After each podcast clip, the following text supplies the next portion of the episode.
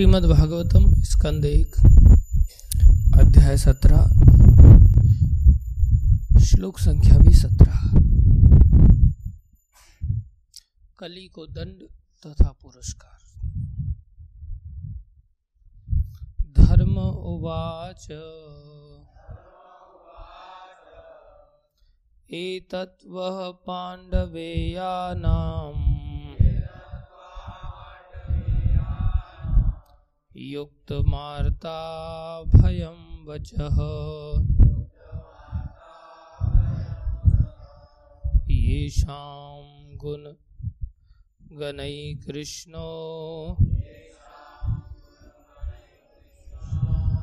दौत्यादौ भगवान् कृतः।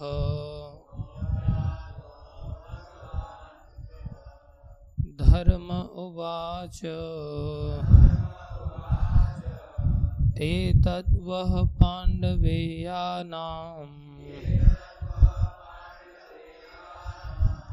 युक्तमार्ता भयं वचः। येषां गुणगणैः कृष्णो दौत्यादौ भगवान् कृतः। धर्म उवाच।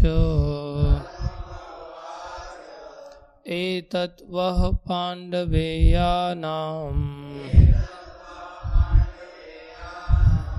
युक्तमार्ता भयं वचः।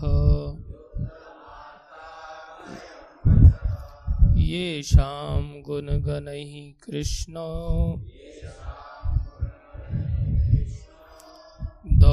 दौत्यादौ भगवान् कृतः।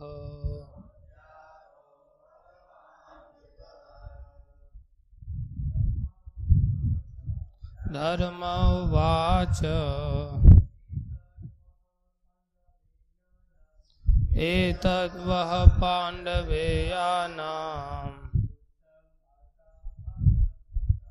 युक्तमार्ता भयं वचः। येषां गुणगणैः कृष्णो। दौत्यादौ भगवान् कृतः।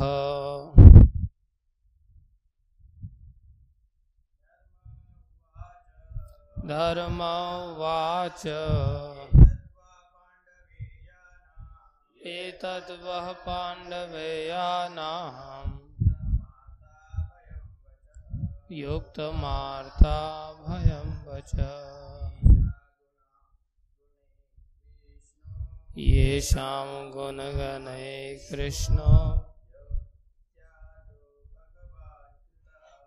दौत्यादौ भगवान् कृतः। धर्मवाच। एतद्वः पाण्डवेयानाम् युक्तमार्था भयं वच। येषां गुणगणैः कृष्णो दौत्यादौ भगवान् कृतः। धर्मवाच एतद्वः पाण्डवेयानाम् युक्तमार्था भयं वच। येषां गुणगणैः कृष्णो। दौत्यादौ भगवान् कृतः। एतद्वा पाण्डवेयानाम् युक्तमार्ता भयं वच। येषां गुणगणैः कृष्णो। दौत्यादौ भगवान् कृतः। शब्दार्थ धर्म उवाच। मूर्तिमंत धर्म ने कहा, एतत् ये सारे, वह आपके द्वारा पांडवेयानाम पांडव वंशियों का युक्तम के उपयुक्त आर्थ कष्ट भोगने वाला अभयम समस्त भय से मुक्ति वचह शब्द ये शाम उन गुण गनई योग्यताओं से कृष्ण कृष्ण ने भी दौत्य, आदव, दूत, कर्म इत्यादि भगवान भगवान कृतः संपन्न किया। अनुवाद, धर्म ने कहा, अभी आपने जो शब्द कहे हैं, वे पांडव वंशी व्यक्ति के लिए सर्वथा उपयुक्त हैं। पांडवों के भक्तिपूर्ण गुणों से मोहित होकर ही भगवान कृष्ण ने दूत का कर्तव्य निभाया। तात्पर्य अर्चनीय, वंदनीय, प्रातः स्मरणीय जगत गुरु शिल प्रभुपाद जी द्वारा शिल प्रभुपाद की जय। महाराज परीक्षित द्वारा जो आश्वासन तथा वचन दिए गए, वे उनकी वास्तविक शक्ति की अतिरंजना करने वाले न थे। महाराज ने कहा था कि धर्म का उल्लंघन करने वाले यदि स्वर्ग के निवासी हों तो भी वे उनके कठोर शासन से बच नहीं सकते। वे मिथ्या ही गर्वित नहीं थे, क्योंकि भगवत भक्त भगवान के ही समान और कभी कभी उनकी कृपा से उनसे भी बढ़कर शक्तिशाली होता है। और यदि भक्त कोई वचन देता है तो भले ही सामान्य रूप से उसका पूरा होना कठिन लगे, लेकिन भगवान की कृपा से वह ठीक से पूरा हो जाता है। पांडवों ने अपनी अनन्य भक्ति तथा भगवान के प्रति पूर्ण शरणागति द्वारा भगवान का सारथी बनना या कभी कभी पत्र वाहक बनना संभव हो पाया। भक्तों के लिए भगवान द्वारा किए गए ऐसे कार्य उन्हें अत्यंत भाते हैं, क्योंकि भगवान उन अनन्य भक्तों की सेवा करना चाहते हैं जो रामायण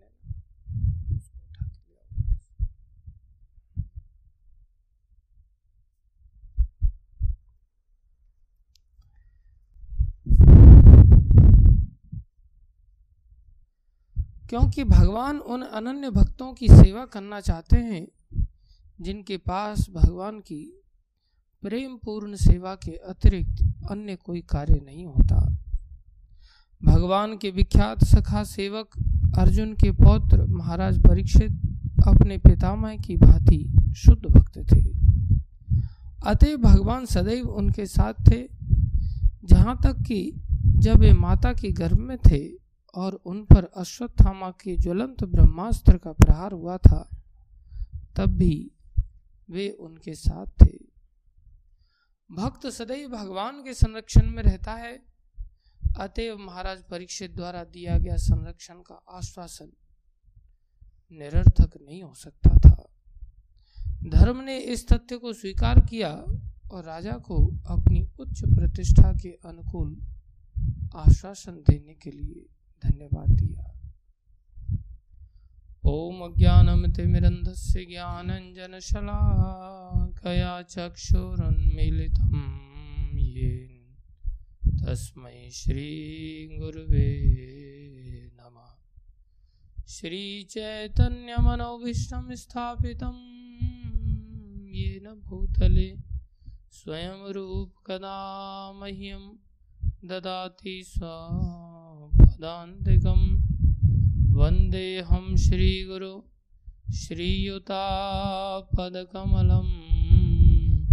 श्रीगुरुन् वैष्णवांश। श्रीरूपं सागरजातं सहगना रघुनाथान्वितं तं सजीवं साद्वैतं सावधूतं परिजनसहितं कृष्णचैतन्यदेवं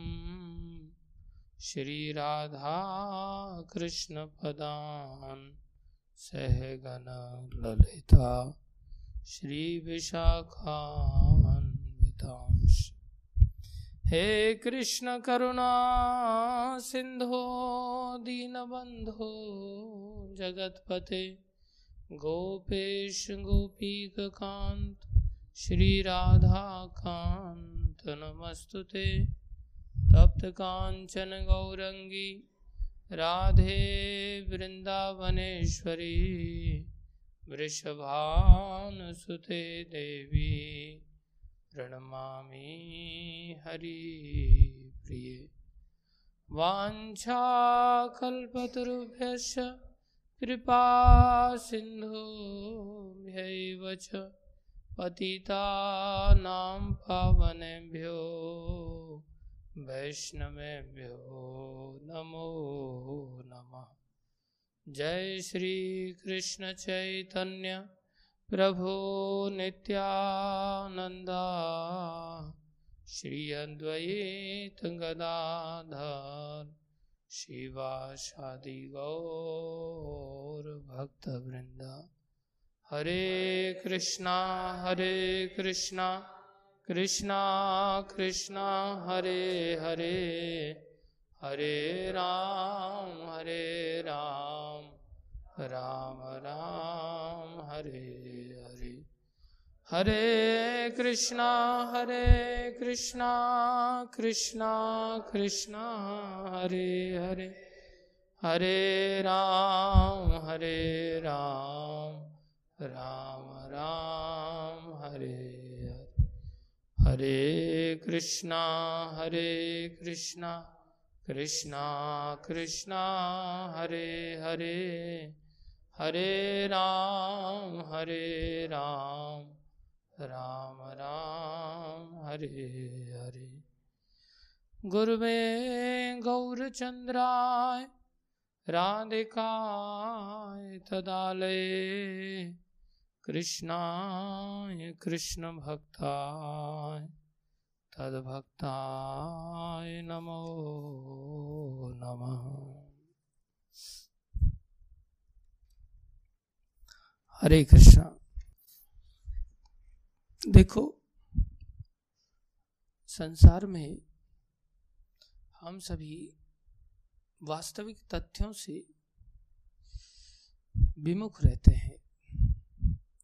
और जो तथ्य नहीं है, उन तथ्यों पर तथ्य समझ करके अड़ जाते हैं। और उस पर बहस करने लग जाते हैं। उसके अनुरूप जीवन जीने लग जाते हैं। इसका उदाहरण क्या है? क्योंकि हम संसार में थोड़े खोए रहते हैं, खोने के कारण ऐसा होता है। अर्थात जो है, हम उसे उस रूप में नहीं देख पाते। और जो नहीं है, उसको अलग रूप में देखते। जैसे आज सुबह मुझे अनु प्रभु ने सुबह उठाया। बोले, प्रभु जी, चार बज गए, उठ जाइए। तो मैं लव, मैंने कहा हाँ उठता हूँ। वो चले गए बाहर नहाने के लिए तो मेरे को थोड़ी नींद लग गई। मैं बोला, उठता हूँ। तो नींद लग गई तो मैंने सपना देखा, सपना चालू हो गया, खो गए हम नींद में। तो सपना चालू हो गया तो सपने में मैं क्या देख रहा हूँ? घड़ी देख रहा हूँ सपने में। घड़ी में बज रहे हैं ढाई।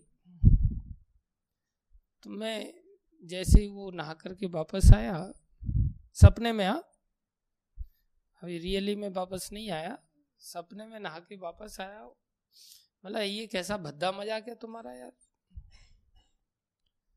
ढाई बजे समय और तुमने चार बजे बोल करके मेरे को उठा दिया फालतू। अभी तो ढाई बजे। तो सपने में बेचारा थोड़ा सा डर गया। ऐसा मज़ाक नहीं करना चाहिए था मुझे। लेकिन घटना कुछ और ही घटी। वो चार बजे के बाद साढ़े चार के आसपास चार पच्चीस को वापस आए। बोले, प्रभु जी, आप सो रहे हैं? मैं बोला, कितना बजा है? तो बोले, साढ़े चार हो गए। मैं तो सोच रहा था, मैं इनके ऊपर हावी हो रहा था अभी सपने में। साढ़े चार हो गए अभी तो ढाई बजे थे। तो इससे सीखने को मिलता है कि कैसे जब हम संसार में खो जाते हैं या सपनों की दुनिया में खो जाते हैं या हवाई किले बनाते हैं अपने मन गणंत विचारधारा के द्वारा तो हम अपने आप को सही सिद्ध करते हैं और दूसरे को गलत सिद्ध करते हैं। जबकि वास्तव में होता क्या है? दूसरा सही होता है और हम गलत होते प्राय हम सभी किसी न किसी मात्रा में इसी प्रकार के संसारी सपनों में खोए रहते और वास्तविकता से दूर चले जाते और फिर अपनी ओर से अपने आप को सही सिद्ध करते हुए बहस करने लगते हैं। दूसरे व्यक्ति को, उसको कहते उल्टा चोर। कोतवाल को डांटे। वैसी धारणा बन जाती। परिणाम ये होता है कि हम वंचित हो जाते हैं भक्ति से। जैसे आज हम मंगल आरती से वंचित हो गए। क्षमा चाहते हैं हम आप सभी से कि हम समय पर उपस्थित नहीं हो पाए। खोने के कारण। कारण कुछ भी है इसमें। दोष तो हमारा ही है। तो ऐसे ही हम संसार में जब भागवत आदि का आश्रय नहीं लेते तो हम संसार में प्राय सदा खोए ही रहते हैं। ये सपना टूटता नहीं है हमारा। ये तो सपना टूट गया था, चलो पता चला। लेकिन जन्म पर्यंत जन्म तक जीवन निकल जाता है, लेकिन व्यक्ति का संसार का ये सपना टूटता नहीं। आखिरी दम तक वो अपना ही झंडा ऊँचा करके चलता है। मरते मर जाता है, लेकिन व्यक्ति समझने के लिए तैयार नहीं होता कि भाई तुम जो कर रहे हो, वो ठीक नहीं है। भागवत जो कह रहा है, वही ठीक है। भागवत क्या कह रहा है? भागवत कह रहा है कि भाई संसार में जो कुछ भी हो रहा है जो कुछ भी हो चुका है या जो कुछ भी होने वाला है, इन सब के मुख्य कारण कौन है? भगवान श्री कृष्ण है। भगवान की ही शक्ति से सब संपन्न होता है। न तुमने कुछ किया, न तुम कुछ कर रहे हो, न भविष्य में तुमसे कुछ होने वाला है। संसार में हम करता नहीं है। लेकिन हर चीज़ को लेकर के हम करता मान के चलते हैं, खोए रहते हैं। आज अगर अचानक से प्राण निकल जाए, जो निकल सकते हैं, कोई गारंटी लेटर ऐसा दे सकता है कि हमारे प्राण नहीं निकलेंगे? ये कितनी प्रैक्टिकल बात है। जिसका कंपैरिजन श्योरिटी के साथ किया जाता है। श्योरिटी का कंपैरिजन नहीं किया जाता। श्योरिटी का कंपरेटर वो है। कहता कहते it is as sure as death जो होना ही है और हमारी इच्छा के विपरीत ही होना है। हम कभी ये नहीं चाहेंगे कि हमारे प्राण आज निकल जाए, किसी भी अवस्था में। और वो जाने जाने। तो अगर प्राण निकल जाए तो हमारी जितनी प्लानिंग्स हैं, सब चौपट हो जाएँगी कि नहीं? सब धरी की धरी रह जाएँगी कि नहीं? आगे की वो सब कार्यवाही कैसे होंगी फिर? कौन करेगा? सब कार्यवाही भगवान ही करते हैं। किसी न किसी को माध्यम बनाते हैं अथवा वो खुद कर देते हैं। संसार का जो चलना है, संसार की जो घटनाएँ हैं, ये सब भगवान के चलाने पर ही चलती है। लेकिन हम सपनों में खो जाने के कारण, अपने आप को कर्ता मान लेने के कारण हाँ बहुत या तो प्रसन्न हो जाते हैं। हाँ मैंने ऐसा बढ़िया कर दिया, ऐसा कर दिया, वैसा कर दिया। या बहुत चिंताओं में डूब जाते हैं। ऐसा कैसे होगा, कब होगा? चिंता करने का अर्थ ही है कि ऐसा समझना कि मैं करने वाला हूँ। मेरे से होने वाला है सब कुछ। तो क्या फिर भक्त कुछ करने के लिए तैयार नहीं होता क्या?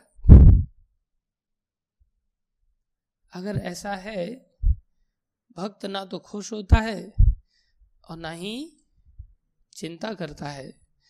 तो क्या फिर भक्त कुछ करता ही नहीं?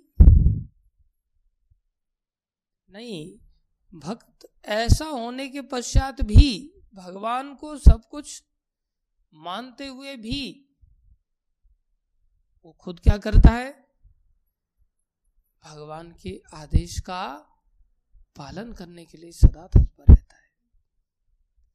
भगवान ने जो अधिकार दिए हैं, जो जिम्मेदारियाँ दी हैं, किसने दी हैं? भगवान ने दी हैं। उनका बड़ी निष्ठा के साथ पालन करता है। और ऐसा लग सकता है, अरे ये तो बड़ा अहंकारी है। कैसी बड़ी बड़ी बातें कर रहा है? हम लोग अगर ऐसी बातें कर दे तो बोले, कम फेंक, इतनी मत फेंक ऊँची ऊँची अगर हम ऐसा बोलते तो हमारी बातें फेंकना मानी जाएँगी। क्यों फेंकना मानी जाएँगी? क्योंकि हम बातें ऐसी करते हैं जिनका कोई सर पैर नहीं होता या ऐसी बातें करते जो केवल बातें ही रह जाती हैं, वो क्रियान्वित नहीं हो पाती। हम उनको एग्जीक्यूट नहीं कर पाते, लेकिन भगवान के भक्त ऐसे नहीं होते। देखा जाए तो महाराज परीक्षित के इन वचनों से तो ऐसा लग रहा है कि ये कितनी लंबी लंबी फेंक रहे बोले, देवता भी अगर आकर के किसी निर्दोष को कष्ट देंगे तो वो भी मेरे शासन से बच नहीं पाएँगे। अब हमारे सामने कोई ऐसा राजनीतिक व्यक्ति अगर इस प्रकार से बातें करता है तो उसकी कूटनीति दिखाई देती है। बस नंबर कमाने के लिए भाषण दे रहा है, गारंटी से पता है कि ऐसा कुछ होने वाला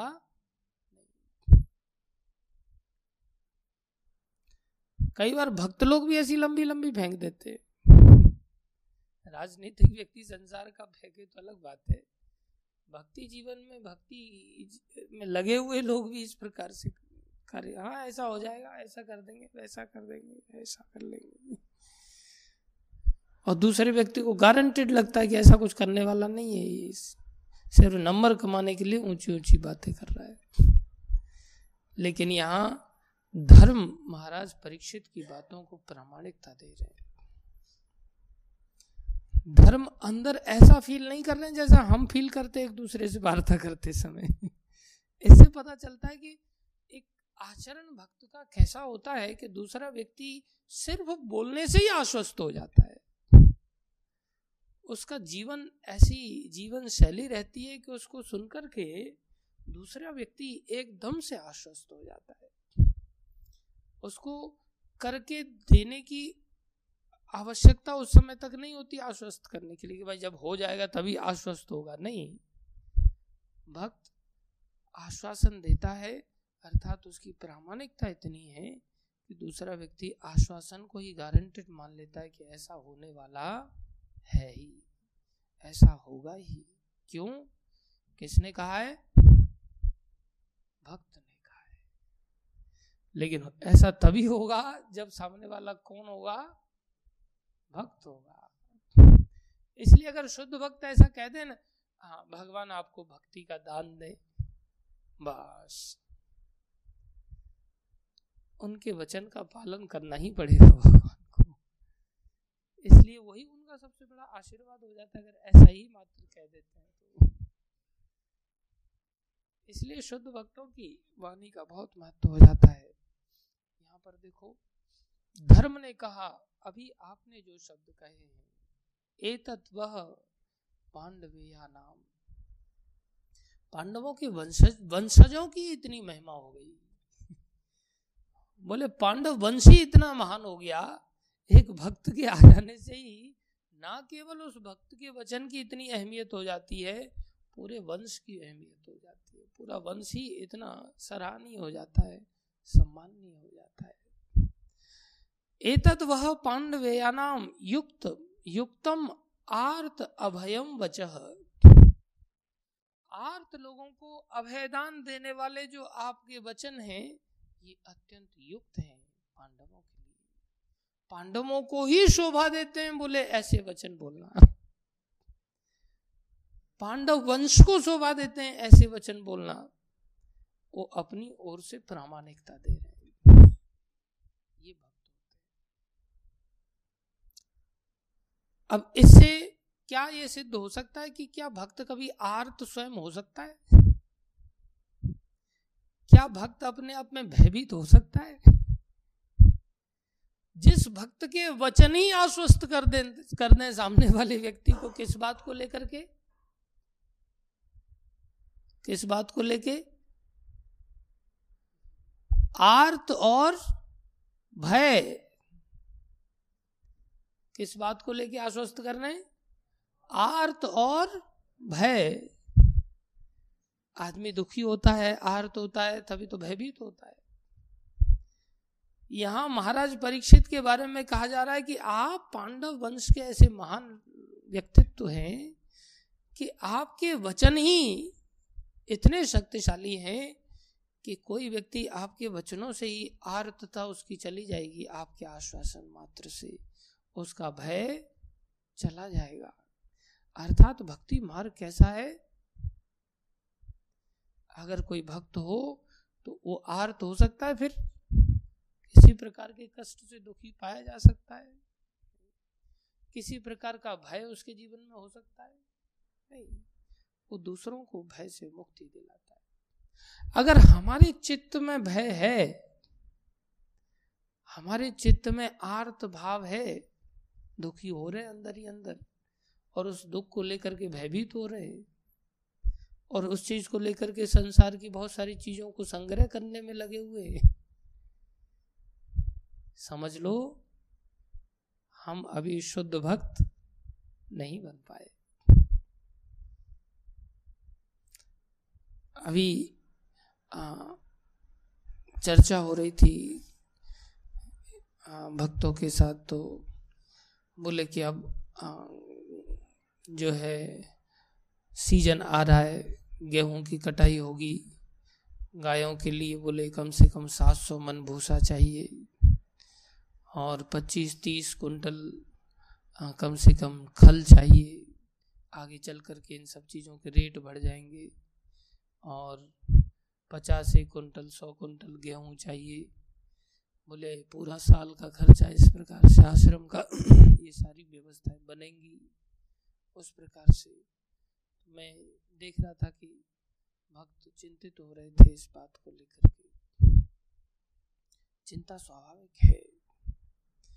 और ये चिंताएँ कभी जाती नहीं है संसार से। चित्त में से कभी चिंता नहीं जाती। लेकिन जब हम भक्ति मार्ग का आश्रय ले लेते हैं, कंगाल होते हुए भी कभी चिंता नहीं आएगी। अन्यथा आपूर्ति करते करते जीवन भर निकल जाएगा। हमारे आर्त अवस्था का नाश होने वाला नहीं है। एक व्यक्ति एक घर की आपूर्ति नहीं करता। नौकरी चाकरी लगा रहता है नौकरी चाकरी के पश्चात भी घर के लोगों से पूछो, भाई संतुष्ट हो गए तुम लोग? कोई व्यक्ति बोल दे कि हाँ हम संतुष्ट हो गए, हमारी अब आपूर्ति हो गई, अब और नहीं चाहिए। कोई ऐसा कभी बोल सकता है? कभी नहीं बोल सकता। नौकरी करके मर जाता वो, एक छोटे से घर को नहीं पाल सकता। यहाँ कई सारे आश्रम में भक्त लोग रहते हैं, पशुधन रहता है, सारी व्यवस्थाएँ रहती हैं, और कोई नौकरी चाकरी नहीं करता तो चिंता कितनी होनी चाहिए फिर? कोई इनकम का ऐसा सोर्स नहीं कि भाई फिक्स सोर्स हो कि भाई यहाँ से ब्याज रुपया आएगा, यहाँ से बिज़नेस का पैसा आएगा, यहाँ से रूम रेंट आएगा, यहाँ से शॉप का रेंट आएगा, यहाँ से हाँ पुराना हमारा पैतृक संपत्ति आएगी। कहीं से कुछ आना नहीं। तो चिंता कितनी होनी चाहिए?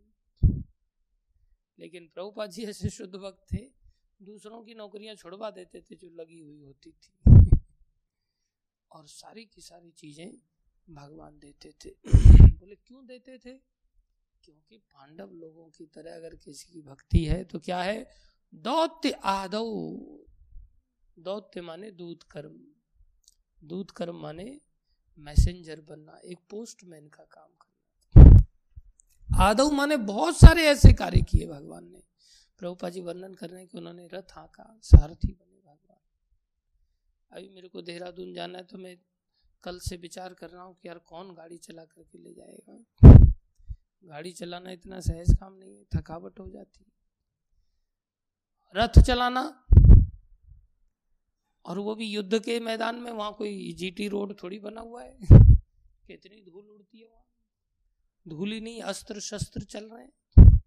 और वहाँ पर सामने वाला व्यक्ति तो सारथी परिवार करता है कि पहले इसका रथ ही उड़ा देते हैं। उस स्थिति में भगवान सारथी बनने के लिए तैयार है। जिसमें केवल आपको रस्सियों को पकड़ना है, ऐसा नहीं कि धनुष बाण लेकर के साथ में चले, ढाल आदि साथ में लेकर के चले, अपनी तो रक्षा करे पहले। वो भगवान सारथी बनने के लिए तैयार है। प्रभुपा जी दूत आदव ऐसा कौन करता बोले, भगवान करता कौन करता है? भगवान साक्षात करते हैं। क्यों करते हैं भगवान ऐसा? क्योंकि भक्त के गुण ही ऐसे होते हैं। ये शाम गुण गनई, ऐसे गुण हैं। और केवल गुण गनई मतलब गुणों की खान बन जाता है भक्त। अनेकों गुण भक्तों के अंदर आ जाते हैं। ये विशेष बात है। ध्यान देने वाली बात है। भक्त का अर्थ ये नहीं है कि केवल कंठी पहन लिया तिलक लगा लिया कपड़े बदल लिए माला झोली लटका लिया जैसे आपके सामने मैं बैठा हूँ। ये भक्त के लक्षण नहीं है। ये तो वेशभूषा मात्र है। भगवान इससे आकर्षित नहीं होते। भगवान किससे आकर्षित होते हैं? कोई अगर व्यक्ति नाम जप आदि भी कर रहा और अगर गुण नहीं आए उसके अंदर तब तक भगवान इस प्रकार की कृपा नहीं करते। तो नाम जप फिर करने की क्या आवश्यकता तो नाम जप करने से ही ये सब गुण आएँगे। ऐसी बात नहीं नहीं आएँगे। लेकिन जब आएँगे, भगवान तभी आकर्षित होंगे। ये नहीं, आज मैं नाम जप रहा हूँ, भगवान मेरे लिए दूध क्यों नहीं बन रहे? मेरा मैसेज वहाँ क्यों नहीं पहुँचा आज मैं नाम जप रहा हूँ, भगवान ने मेरे लिए रथ क्यों नहीं हाँक रहे? ड्राइवर बन के क्यों नहीं आए? आज मैं नाम जप कर रहा हूँ, भगवान मेरे लिए डॉक्टर बन के क्यों नहीं आए? मेरे को बीमारी लगी। भगवान सब कुछ बन करके आते हैं, भगवान का वचन है, अनन्य चिंतो माम, ये जना पर्युपास्ते तेषाम नित्य अभियुक्ता नाम योगक्षेम केवल चिंतन मात्र से ही, केवल चिंतन मात्र से ही जब निरंतर चिंतन हो जाता है, भगवान कहते तुम्हारा योग क्षेम तो मैं खुद ही संभालने उसी समय से। अभी दर्शन नहीं हुए, अभी आदान प्रदान नहीं हुआ, केवल क्या हुआ है? चिंतन आरंभ हुआ है। भगवान की सत्ता को मान करके जब हम भगवत चिंतन आरंभ कर देते हैं, जैसे आज हम नोट का चिंतन आरंभ कर देते हैं, निरंतर दिमाग में नोट घूमता रहता है, कहीं से पैसा आ जाए यार, कहीं से पंद्रह लाख रुपए आ जाए, बीस लाख रुपए आ जाए। आगे चल करके खल महँगी हो जाएगी। एक काम करते, खल को स्टॉक करके रख देते, उसको बेच देंगे। आगे चल करके कुछ आमदनी का स्रोत का ज़रिया बनाते हैं। ऐसा करते हैं, वैसा करते इतना, लेकिन अब उसको खरीदने, इतना दूर तक सोच लेते, पहले टेंशन लेते अच्छा स्टॉक करेंगे तो कहाँ करेंगे स्टॉक जगह कहाँ है अपने पास? अच्छा उसके मकान में कर देंगे, उस हॉल में कर देंगे, वहाँ कर देंगे, ऐसा कर देंगे, वैसा कर देंगे। बाद में घूम करके आते, लेकिन स्टॉक तो तब करेंगे जब खरीदा हुआ होगा। उसके लिए तो पहले पैसे चाहिए। सोच तो इतनी आगे तक चली जाती है। फिर वापस आते हैं, अरे पैसा फूटी कौड़ी नहीं है। एक बोरा खरीदने के लिए नहीं है। सोच रहे यार, वहाँ तो डेढ़ सौ कट्टे आ जाएँगे। वो जगह बढ़िया है, डेढ़ सौ कट्टे आ जाएँगे। लेकिन बेटा, डेढ़ सौ कट्टे तो तब आएँगे जब एक फूटी कौड़ी हो। एक कट्टे के लिए पैसा नहीं है और स्टॉक करके बेच करके सब हवाई किले बन जाते हैं। इसको कहते हैं चिंतन। कितना चिंतन चलता रहता है दिमाग में, बस कहीं से कुछ ऐसा आ जाए बस। हम देहरादून में ज़मीन आदि देखने के लिए गए तो एक बिल्डर था तो हाँ इसको ले लेंगे, यहाँ फ़र्स्ट क्लास बन जाएगा, ऐसा बन जाएगा, वैसा बन जाएगा। और चिंता की कोई बात नहीं है, बहुत दिव्य बनेगा एकदम। तो फिर रास्ते में चलते चलते फिर वो कहता है, बस, पाँच हज़ार करोड़ का एक इन्वेस्टर चाहिए, बस। जो पाँच हज़ार करोड़ दे दे, बस, ज़्यादा नहीं। हमें हँसी आती थी, फिर उसकी ऑफ़िस में गए तो वहाँ दो ही चेयर की जगह दूसरी दो अन्य चेयर आ ही नहीं सकती मतलब इतनी सी छोटी सी जगह में, और ये अपेक्षा कर रहा है कि पाँच हज़ार करोड़ का इन्वेस्टर मिल जाए, बस। कैसे मिल जाएगा? हवाई किले इतने ऊँचे ऊँचे बना रहा है। केवल कोरा आश्वासन। लेकिन भक्त ऐसे कोरे आश्वासन में नहीं, स्वयं जीते, ना ही दूसरों को आश्वस्त इस प्रकार से करते। भक्त ऐसे होते हैं जो भक्ति के बल से कुछ भी असंभव भी संभव कर सकते हैं। श्रीवास ठाकुर, जिनके आँगन में भगवान नित्य प्रति कीर्तन करते हैं, श्रीवास ठाकुर के घर में रात भर कीर्तन होता है। सारी रात महाप्रभु अपने पार्षदों के साथ कीर्तन करते वो स्वयं भी एक पार्षद हैं। और सारी रात कीर्तन करने के बाद ये नहीं कि सारा दिन टांग पसार के सोते बोले सारी रात कीर्तन किया। अब तो राइट मिल गया हमको।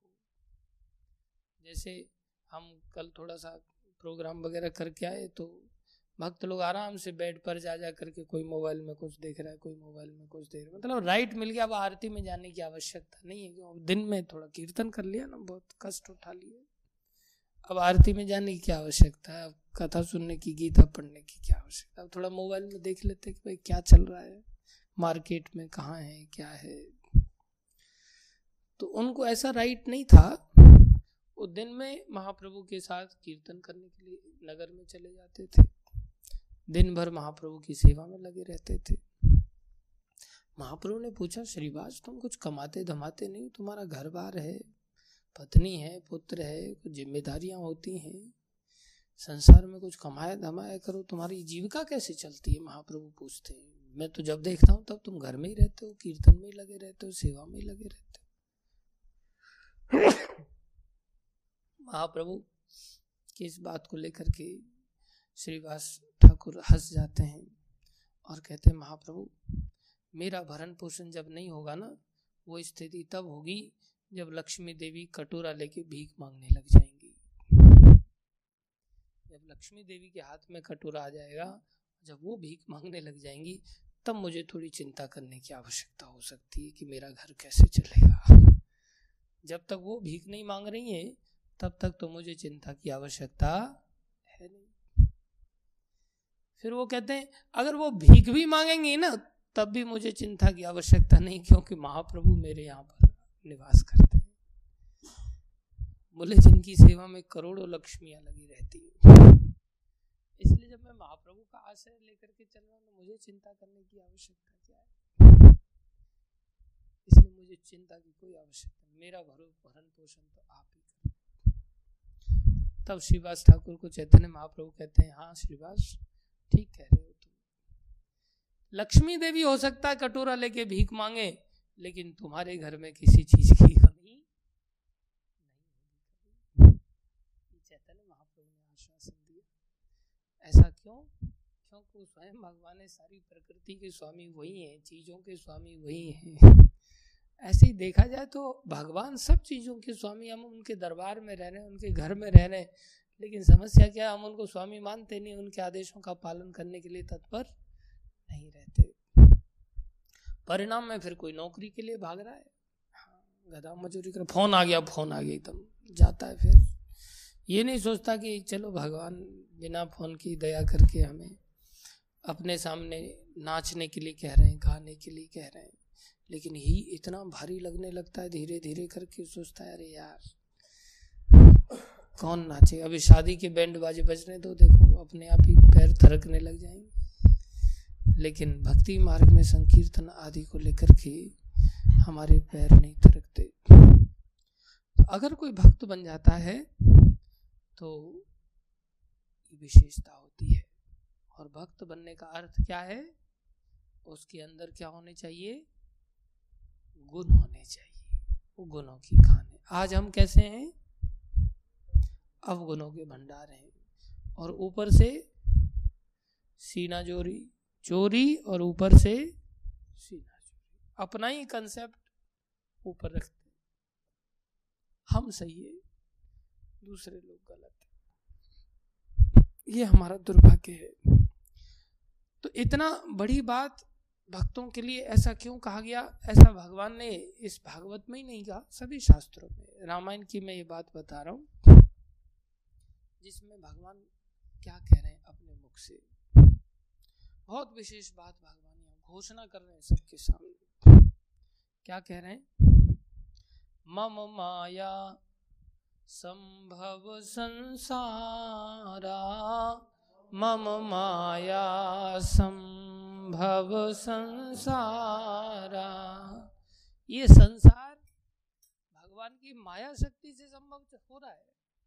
माया शक्ति ही चला रही है। भगवान तो अपने आध्यात्मिक जगत में आनंद ले रहे भगवान को इस संसार का हेडक उठाने के लिए खुद भी आवश्यकता नहीं है। उनकी माया से संसार मम माया संभव संसारा। मम माया सम ये कपिल कहाँ चला गया यहाँ से? अच्छा। इतना जल्दी वैसे उठ जाता है वो खुद? बाकी दिनों में तो सोता रहता है वो। सोता रहता है तब कुकिंग करने कौन जाता है? उसको समझाना ऐसी बात? हाँ? यात्रा का अच्छा। मम माया संभव संसारा। मम माया सम जीव चराचर विविध प्रकारा। जीव चराचर विविध प्रकारा। एक जीव पैदा करने के बाद हम टेंशन में आ जाते हैं, अरे, ये बालक का कैसे होगा? क्या होगा?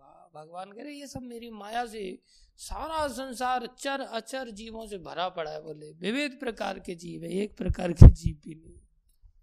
सब मम प्रिय, सब मम उपजाए, सब मम प्रिय, सब मम उपजाए। सब मेरे को प्रिय है।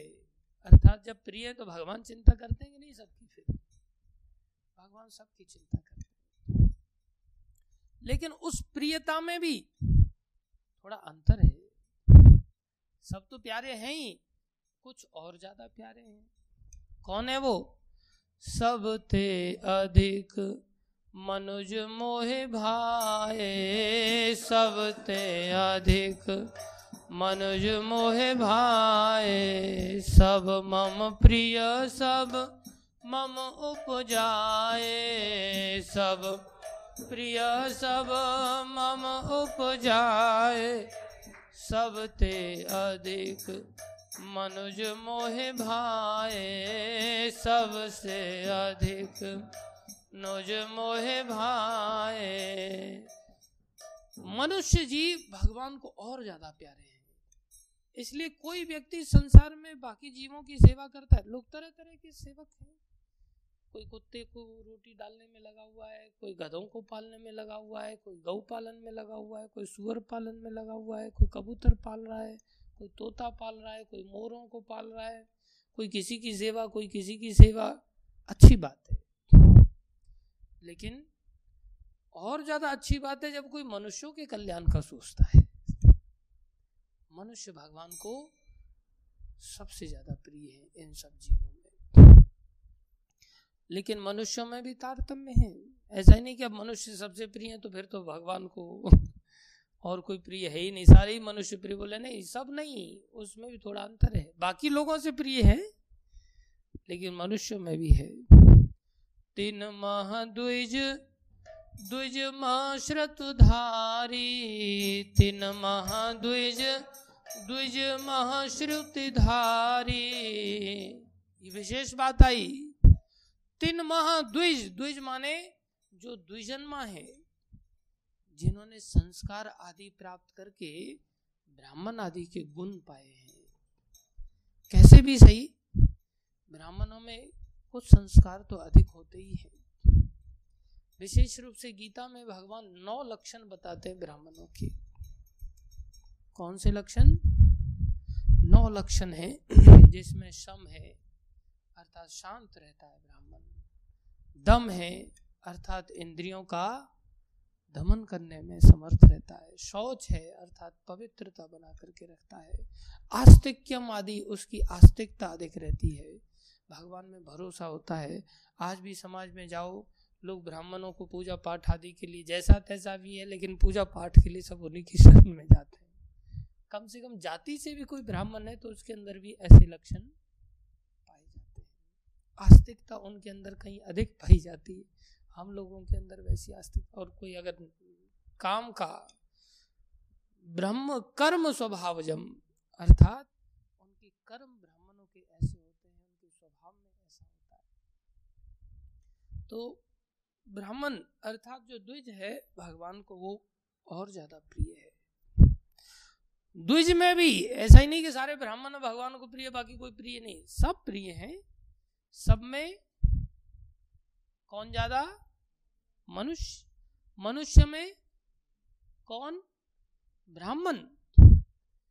जाति से ही ब्राह्मण क्यों नहीं सही? और ब्राह्मण में भी, ब्राह्मण में भी श्रुतिधारी, जो शास्त्रों को जीवन में धारण करने वाला है, जो शास्त्रों का आश्रय लिया है जो दो चार श्लोक जानता है। तीन महाद्विज अर्थात सभी मनुष्यों में द्विज। पक्षपात नहीं कर रहे हैं भगवान। संस्कार के कारण ऐसा बता रहे गुणों के कारण ऐसा बता रहे हैं जो भागवत में धर्म ने ऐसी घोषणा किया तीन महाद्विज द्विज महाश्रुति धारी तीन महाद्विज, द्विज महाश्रुति धारी उसमें भी, जिसके जीवन में वेद शास्त्र हैं, अब है ही नहीं उसका तो क्या कहा जाए जिसके जीवन में है? उससे भी श्रेष्ठ और एक प्यारा है। कौन है? तीन महो निगम धर्म अनुसारी तीन महानिगम धर्म अनुसारी तीन महानिगम धर्म अनुसारी तीन महानिगम धर्म अनुसारी विशेष बात देखो, निगम माने शास्त्र, श्रुति माने शास्त्र। किसी ने श्रुति को धारण किया है, श्रुति जीवन में है को जानता है शास्त्रों में, वो अच्छा है, प्रिय है। उनमें भी तीन महा निगम अर्थात जो शास्त्रों को क्या करता है? धर्म अनुसारी। धर्म माने कर्तव्य, अनुसारी माने अनुसरण करने वाला। जिसके जीवन में वो शास्त्र उतर आए हों, भगवान को वो और ज़्यादा आप किताबें बन करके घूम रहे हो, एनसाइक्लोपीडिया बन करके भगवान को अच्छी बात है। लेकिन उससे भी ज़्यादा वो श्रेष्ठ है जो अनुसरण कर रहा है, किसका? धर्म के रूप में अनुसरण कर रहा है, कर्तव्य समझ करके अनुसरण कर रहा है। किस बात को लेकर के? शास्त्र की बात को लेकर के। ये मैंने महाराज को देखा है। महाराज अक्षर अक्षर शास्त्र में भरोसा करते बहुत सारे लोग तो भरोसा ही नहीं करते। शास्त्र में क्या? ये तो कहानियाँ हैं, ये तो ऐसा है, ये तो वैसा है।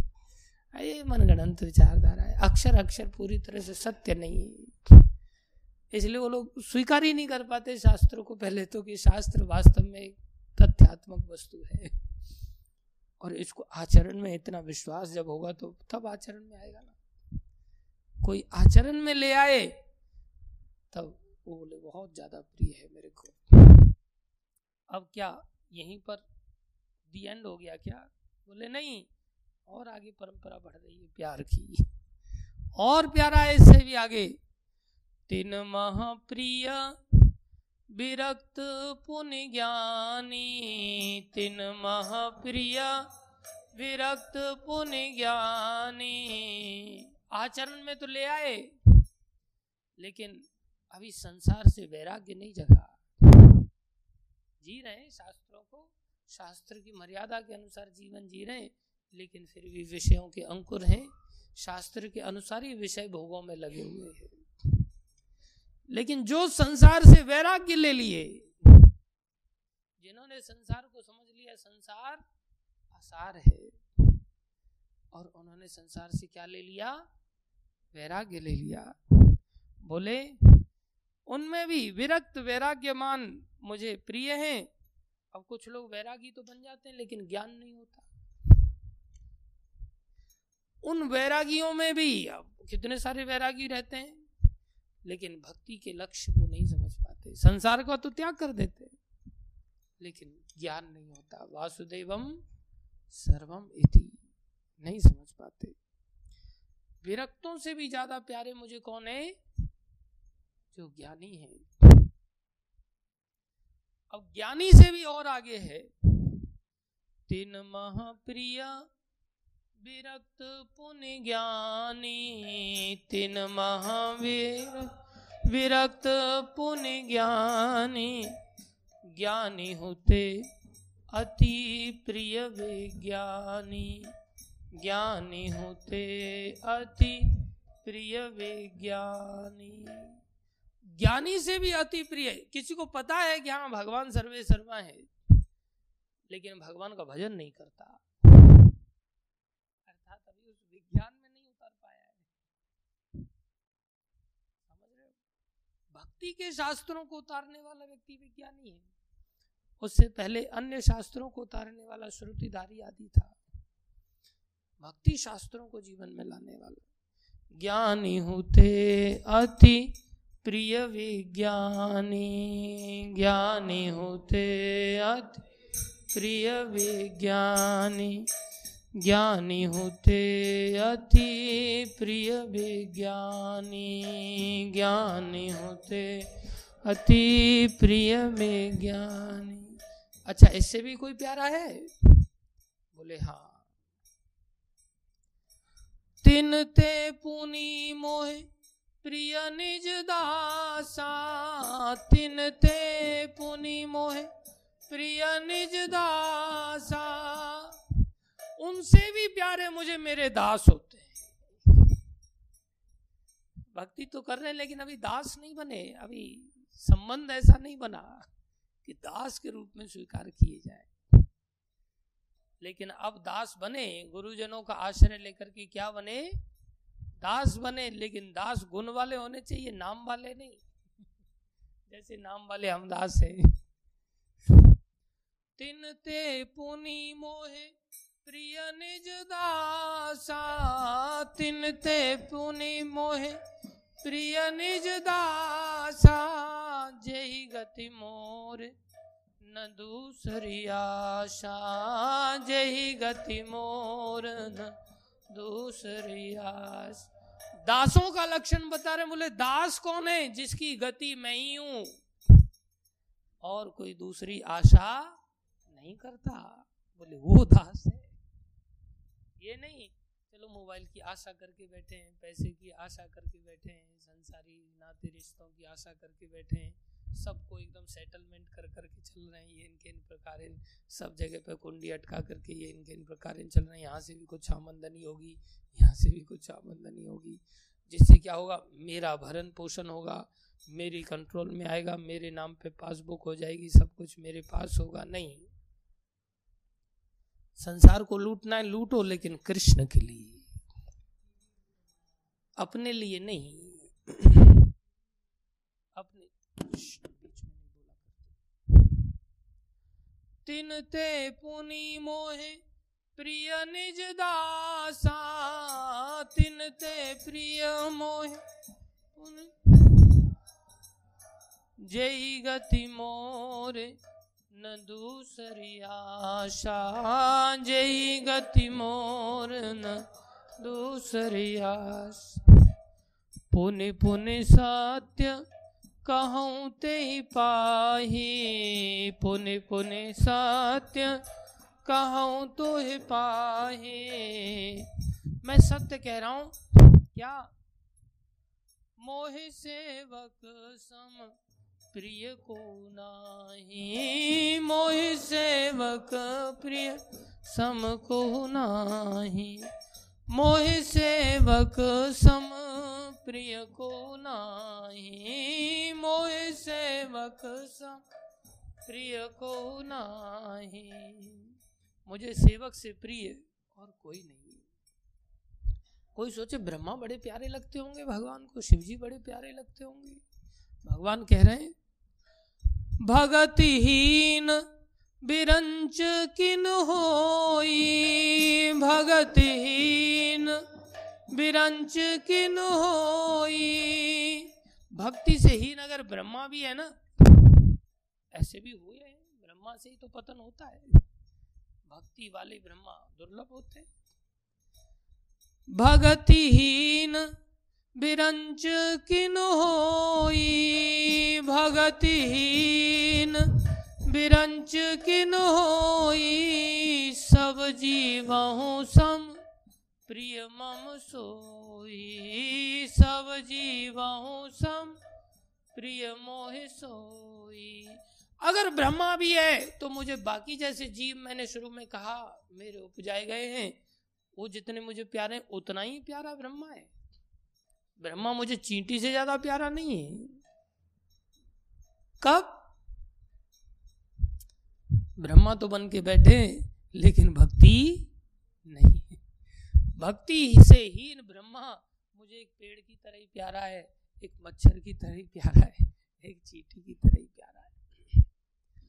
और भक्तिवंत अति नीच प्राणी भगतिवंत अति। नीच प्राणी भक्ति से बनते अति नीच प्राणी है, अर्थात बंदर क्यों नहीं है?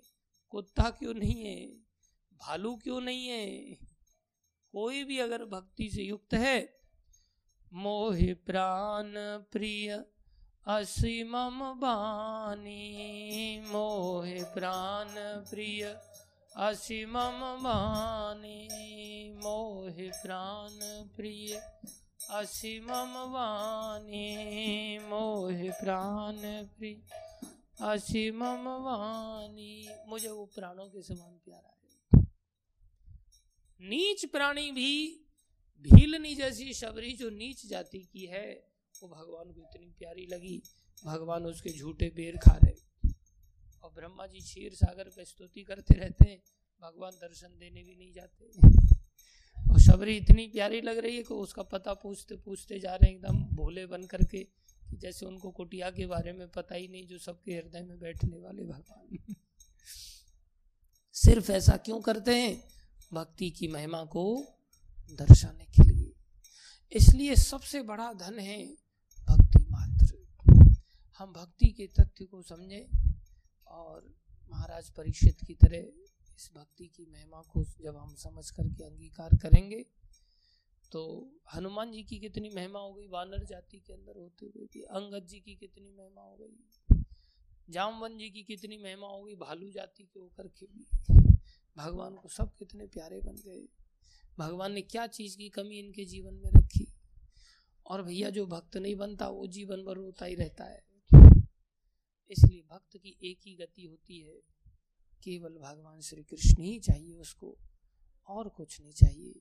फिर भगवान को ऐसे भक्त चाहिए, भगवान को भी फिर और कुछ नहीं चाहिए।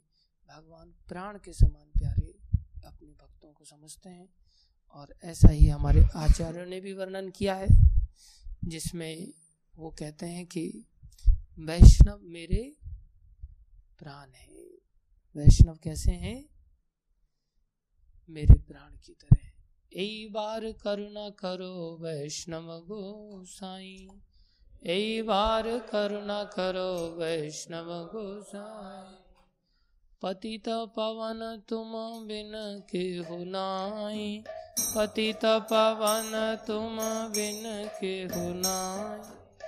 जहाँ निकट गेले, पाप दूर जाय जहाँ निकट गेले पाप दूर जाए ए मन दयाल प्रभु के बकुथ पाए मन दयाल प्रभु के मकुथ पाए গঙ্গার পরাশ হইলে পাশাতে পাবান গঙ্গার পরাশ পাশাতে পাবান দর্শনে পবিত্র করো এই তোমার গুণ দর্শনে পবিত্র করো তোমার গুণ हरि स्थाने अपराधे तारे हरि नाम हरि स्थाने अपराधे तारे हरि तुम स्थाने अपराधे नहीं परित्राण तुम स्थाने अपराधे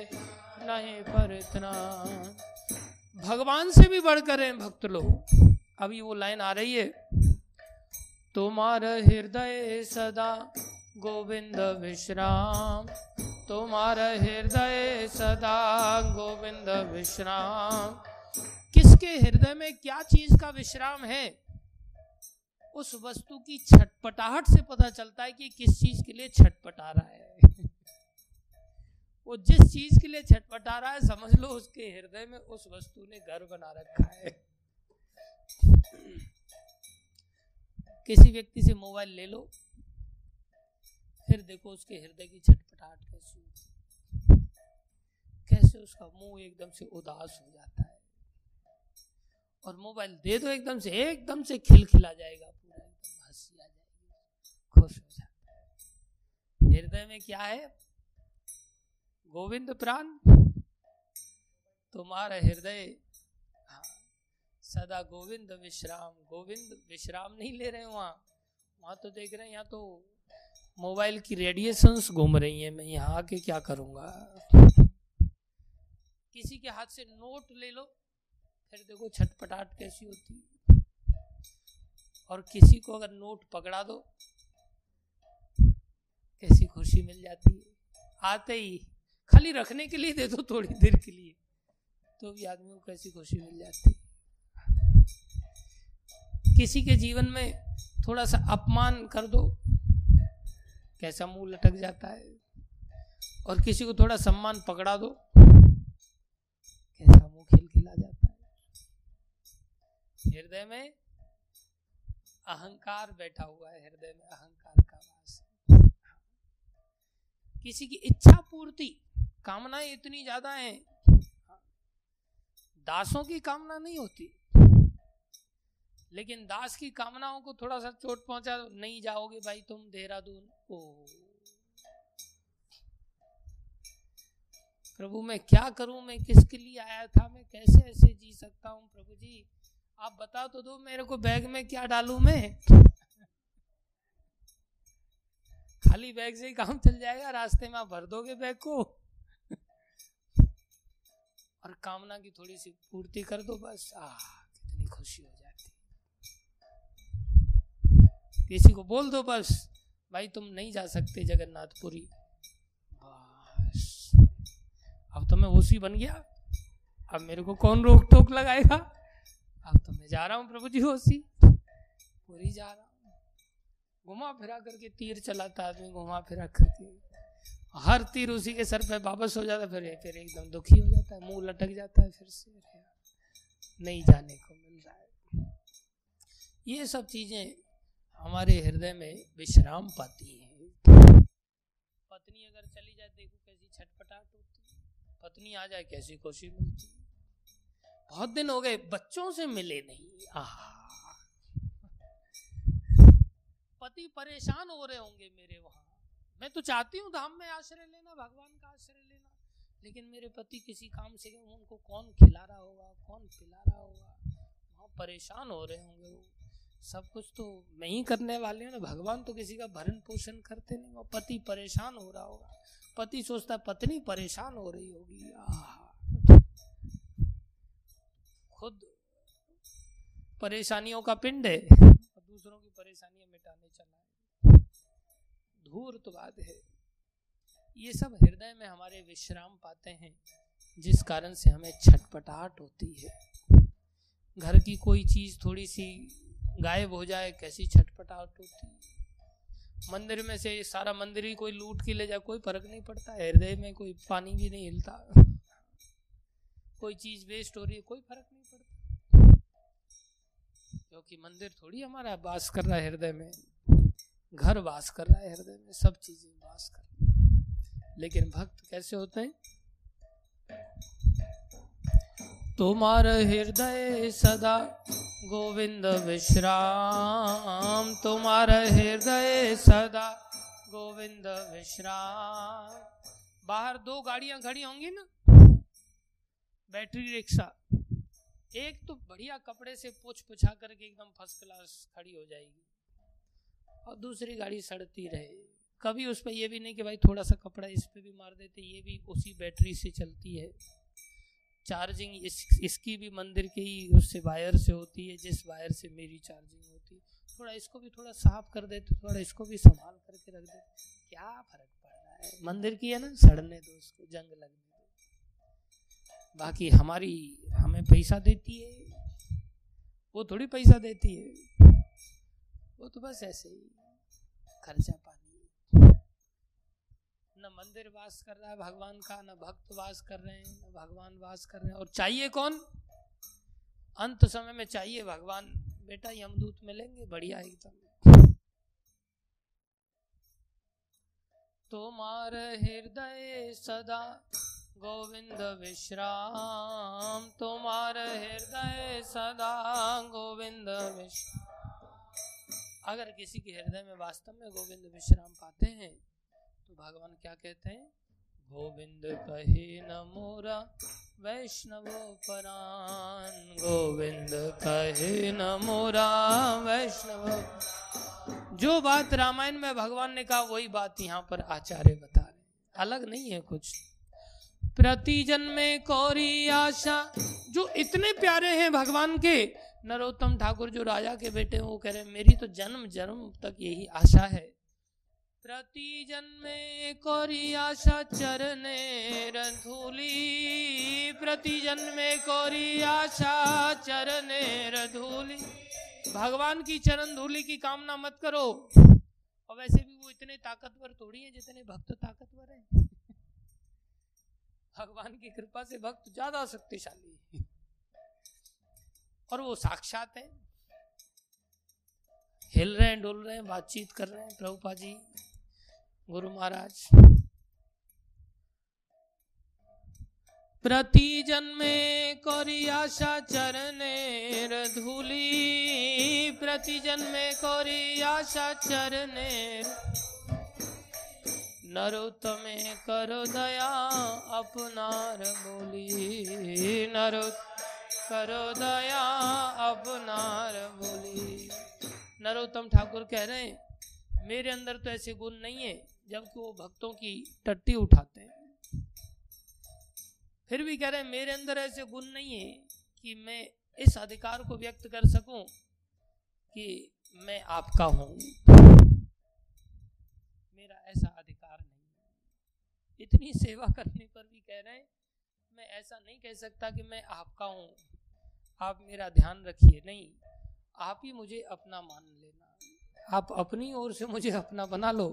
मेरा तो कुछ भी समर्पण करने के पश्चात भी इतनी औकात नहीं है कि मैं अपने को ये घोषित कर सकूँ और एक्सपेक्ट कर सकूँ कि आप मुझे अपना मान लो पक्की तरह से। नहीं, आप दया करके मुझे अपना बोलो। ये आपके पास राइट है। मेरे पास ऐसी सेवा करके भी राइट नहीं है।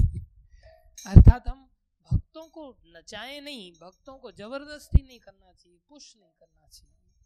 हमें उल्टा उनसे पुश होना सीखना चाहिए। ये भक्ति है। नरोत्तमे करो दया, अपनार बोली। नरो करो दया, अपनार बोली। नरोत्तमे करो दया अपनार बोली। नरो करो दया अपनार बोली। राजा के पुत्र हैं और अपने गुरु महाराज, जो कि लोकनाथ महाराज हैं, विरक्त हैं, परम विरक्त हैं, उनका मल उठाते हैं रोज। और अगर किसी आज के समय में अगर किसी सेवक को ये बोल दो ना, भाई, ये काजू बादाम तेरे लिए नहीं है। बस। उसका हृदय एकदम से ठंडा पड़ जाता है। सोचता, अरे यार। थोड़े से बच जाते थे। थोड़े खाने को मिल जाते थे मेरे को। अभी बचे हुए, अभी दूसरों को बांटने के लिए दे दिया। मैंने ऐसे क्या गलती कर दी कि मुझे नहीं है? ये क्यों नहीं दिमाग में आया कि उसने ऐसी क्या गलती नहीं की कि उसको क्यों नहीं मिल रहा है? मुझे ही क्यों मिल रहा है? क्या मैंने पूछा कि मैं खाने का अधिकारी हूँ कि नहीं हूँ? नहीं। हाँ ये पूछा, खा लू क्या मैं सीधा? ये क्यों नहीं इंतज़ार किया कि जब मेरा अधिकार होगा तो मुझे खुद ही बोला जाएगा? ये क्यों नहीं कहा कि मैं चलो जाकर के मिट्टी उठा लू क्या? नहीं, मेरे को योग्य समझेंगे तो मिट्टी उठाने के लिए बोला जाएगा, तब तक नहीं बोला जाएगा। ये कॉमन सेंस की बातें हैं। इस, इससे पता चलता है हमारी खिचड़ी कितनी कच्ची है अभी, हम कैसे कच्चे भक्त हैं। लेकिन पक्के भक्त बनने में थोड़ी सी देर लगी चुटकी बजाने से भक्त नहीं बन पाते। भक्त लोग भी दया करते हैं, ठीक है भाई, थोड़े समय आराम फरमा लो, कोई बात नहीं। शुरुआत में थोड़ा भक्ति को समझ तो सही, अभी रामायण के पन्ने खुलने दे। जब खुलेंगे, तब पता चलेगा कि विरक्ति से आगे की चीज़ है। अभी तो भक्ति भैया, अभी तो विरक्ति नहीं आई, भक्ति कहाँ से आएगी? थोड़ा पन्ने खुलने दे, थोड़ा सा शिकंजे में आने तो दे अपने आप को। तब तक तो बेटा ऐश कर ले, आराम से सोता रहे, खाता पीता रहे, कोई बात नहीं। प्रभुपा जी भी कहते थे पहले साल भक्त को खाने पीने देना चाहिए। उसके बाद फिर पन्ने खुलते हैं तो फिर अपने आप ही जीवन में बदलाव अपने आप ही लाता है, वो भी कहना नहीं पड़ता। जैसे आप सब भक्त लोग हैं, अच्छे भक्त हैं, अच्छे सेवक हैं। प्रभुपाद की जय, श्री गुरु महाराज की जय, अनंत कोटि वैष्णव वृंद की जय, आप सब भक्तों की